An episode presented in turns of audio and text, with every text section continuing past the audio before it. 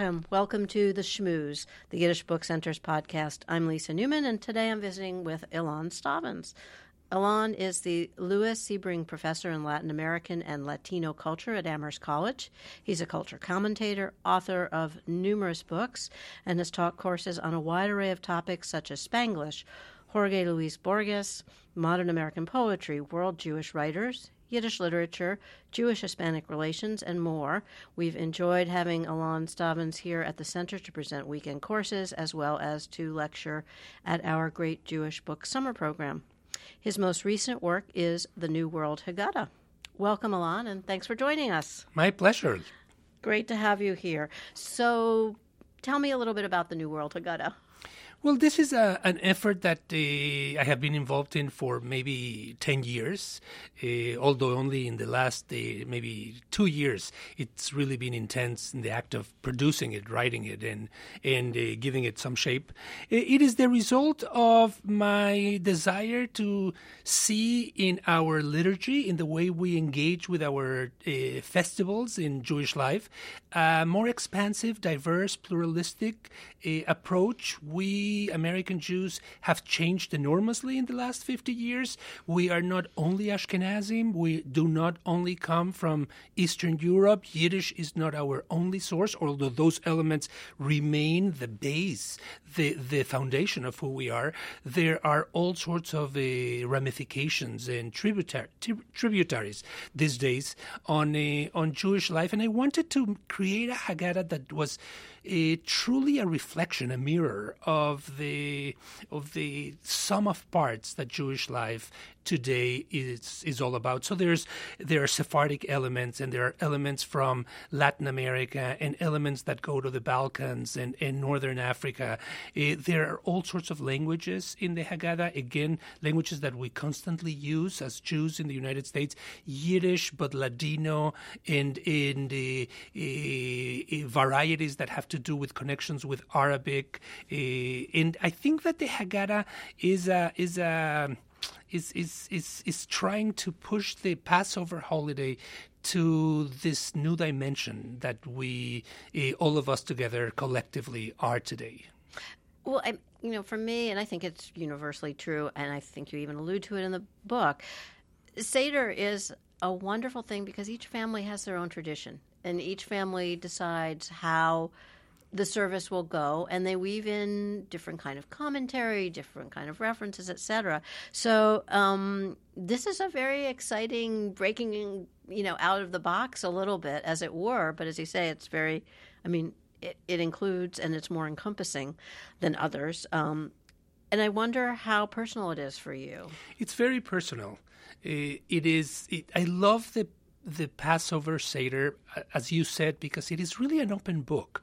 We are the characters as well as the readers, and the narrative that we that we deliver is written on the pages, but we add to those pages uh, constantly. And so, uh, in my life, I have seen a lot of those additions from when I was growing up as a as a Yiddish speaker in Mexico, and I would, for the first time, see non-Jews being invited by my grandparents to the houses and, and witness the type of of uh, rituals that we would engage in. I remember growing up also in Mexico and for the very first time uh, encountering someone who had a tattooed number on his forearm in the listening to my uncle telling me that this was a Holocaust survivor. I was mm-hmm. I was maybe five or six years old, and I saw this old, taciturn, quiet man who I had never seen before in one of the Seders. And he had been invited because he had no family uh, where to go.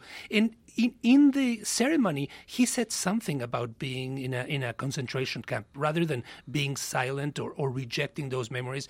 And though I was very young, I I have very vivid uh, a very vivid recollection of that. And precisely what you're saying, the fact that we add, that we personalize, that we make the holiday our own, in many ways establishes that the Haggadah is ours. It, it doesn't. It, that that's what I wanted to use in, in the New World Haggadah. It's not as if it has come from Mount Sinai and we have re- to repeat it verbatim. We appropriate it, we, we give it our own character. In this one, it offers the structure of what the holiday is, adds all these other elements poetic and, and prose like, but also invites people to bring in their own elements, expanding it even more. Well, that's what I found interesting. I mean, there was the basic construction, which we all know. And as I say, everybody deviates. One thing I have of my father's, which I love, is his annotated Haggadah on who is going oh, to beautiful. speak. You know, because again, it's it's personal. Um, but it's really interesting. I feel as though you've introduced modern culture and also that sort of multicultural aspect to it. And I wonder how it was to try to figure out how you wanted to introduce that. Well, I the, the, multicultural aspect was the I, I, decided that that was going to be the mission of this Haggadah. But once that decision was made, the real question was, well, what aspect of multiculturalism should should be in? And uh, one has an an ideal. Haggadah in mind, and then one has the reality of what can mm-hmm. uh, be included, permissions that have that have to be paid, uh, the designs, the length. I remember doing the early research and just thinking about how long Haggadahs were in the Middle Ages. I mean, the original Haggadahs had 200 pages when we complain about the Seder running for five hours right. because there's an uncle or there's an aunt that wouldn't shut up. Well, you, you think of the Middle Ages literally going for an entire day in the in the whole process of, of leaving Egypt. I, I wonder if people didn't at some point think it would have been better to stay as slaves rather than go through this this whole journey. Um, here, I wanted to uh, really. Uh, offer elements that were from different cultures and of different languages. I wanted the the texture and the sounds and the music of those languages to be present in the page with the respective translations. And I wanted the idea of liberation. That, that's ultimately what, mm-hmm. what the holiday is about. How we uh, were slaves and ultimately decided that we needed to be free. And that, that concept comes back time and again in in our daily life, in our yearly life, we are always slaves, and we are always looking to uh, leave leave Egypt. So I wanted to see how the concept of liberation played out in different moments of Jewish history. 1492, uh, being ex- expelled from Spain. It, it, the equivalent of Egypt and looking for a new land. Arriving to the United States, there are poems by Emma Lazarus, not only the New Colossus, but another one that she wrote just before the New Colossus called 1492, mm-hmm. where she looks at the at the Jewish diaspora from from the Iberian Peninsula. I wanted to think about the the civil rights movement and the involvement of the of Jewish activists. I wanted to think of the the dirty war in Argentina and Brazil and Chile in the struggle for democracy and for a more fair and equal society in which Jews participated fully. And i wanted to think about the the struggle for freedom of crypto Jews and new Christians and Marranos that went to northern Africa, went to the Netherlands, went to Israel, in, in, in that wanted to, they needed to hide their identity because of the Inquisition, but they looked for ways to manifest it in different fashions. So the concept of liberation is, is, is really all over our history. And I wanted different bits and pieces of that uh, through poems, through songs, through liturgy, through through storytelling. And I collaborated with a wonderful um, artist from Morocco uh, who I think did a beautiful job in, in bringing all those colors, all those patterns to life in the Haggadah. So I'm, I'm very excited. Well, it, it was surprising. Um, and it all makes sense because it's, again, I think it's a very Jewish tradition to to have things be teachable um, yeah. and then to prompt conversation. And it's interesting because you've sort of you've brought us all forward so that we can see where we are in contemporary culture and yet reflect on the past, but without going back to Egypt from I, where we are today. I love how you're putting it because I don't think we can go forward without looking at the past.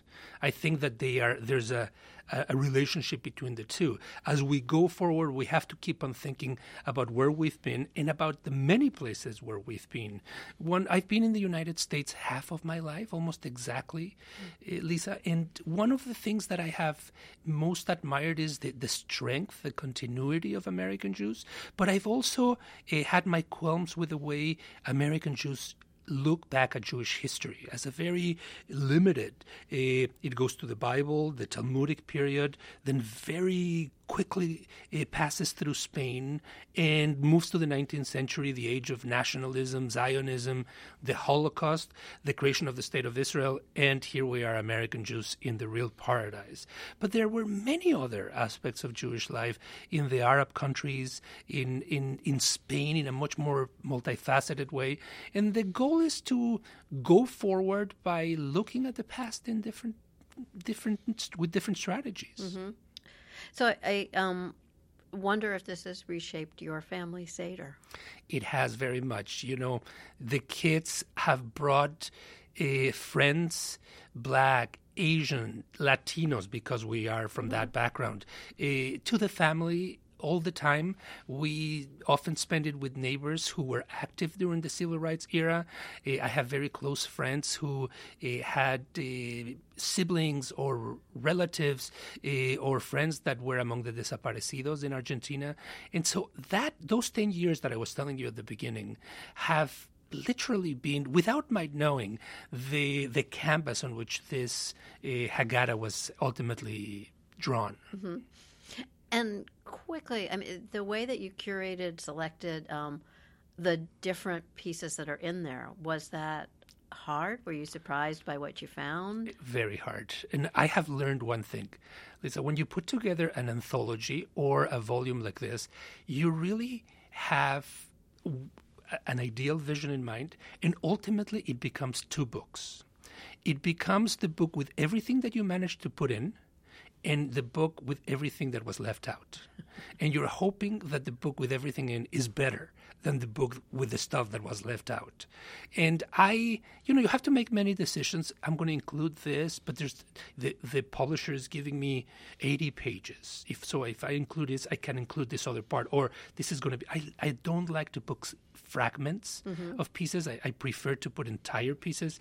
So sometimes you have to balance where geographically something is coming from. If this is going to be good for the kids, ultimately the Passover Seder is a is a kid friendly mm-hmm. A, a, a, journey a celebration, and then what is it going to be? the sum of parts that is truly reflective of what you want it to be. So it's hard, but it's fun. It's it's interesting because I imagine um, that also this. It sounds like this idea was shaped early on in your life by the way that your family put together the seder, and this is sort of the next generation takes it on, and you create this book, which is really, really, really lovely. Um, and you mentioned um, the illustrator, which I would be remiss not to say. Um, it did a beautiful job. It's Gloria Abella Ballen, mm-hmm. is that a correct pronunciation? And the work really complements the text. Um, oh, she's, she's to, superb. Yeah. And we work very closely, uh, page by page. She would send me stuff back, and I would send her uh, my reaction, and then we would uh, reaccommodate the text. I I love throughout my life, I have loved collaborating with people. I think it's like a tango where you your movements mm-hmm. really are shaped by the movement of the of the co-dancer, and she has been an, an extraordinary partner. I met her only once, but it, everything has been done by phone, email, Skype, and. Uh, you know when you when it, when it's uh, when it's based on mutual respect you'll allow the other to create to be free and uh, likewise and the result i think was uh, I'm, I'm very pleased well it's really nice because they complement one another um, one doesn't overpower the, the other, other yeah. which is always nice when words and images yeah work in concert well Ilan, thank you so much for joining us today. Um, for listeners in the area, I just want to mention that Ilan Stavans will be presenting a talk about the New World Haggadah here at the Yiddish Book Center in Amherst, Mass. On Sunday, April 10th at 2 p.m. For those of you who would like to get the a copy for your Seder or just for your bookshelf and reference, um, it's available in the Yiddish Book Center's online and on site bookstore. Visit Yiddish bookcenter.org or visit us in Amherst. We hope to see you here for Ilan's talk on April 10th. And thank you again. My pleasure. Thank you for having me. Okay. You've been listening to The Shmooze, a podcast of the Yiddish Book Center. I'm Lisa Newman. Our producer today was Sarah Bleichfeld. Thanks for tuning in. Be well, be strong, and tune in again.